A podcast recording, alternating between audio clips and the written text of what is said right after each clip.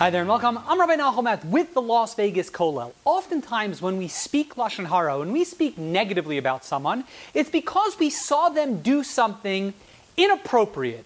I saw Jim do something questionable, and I tell that information to Bill.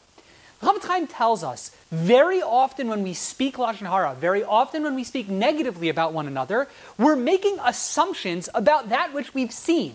I saw Jim do something questionable, and I jumped to a conclusion that what he did was wrong. Chaim tells us when we do that, we often violate the prohibition of bitzedek tishpot es amisecha. We have an obligation and requirement to judge people favorably.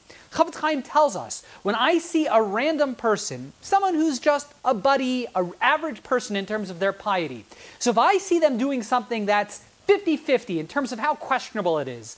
I've got an obligation and a requirement to judge that person favorably. So if I speak negatively about them, I tell Bill what I saw Jim do, aside from the fact that I violated the prohibition of Lashon Hara, I've also violated the prohibition of judging Jim favorably. I'm assuming that what he did was wrong. How do I know? I should have judged his actions positively.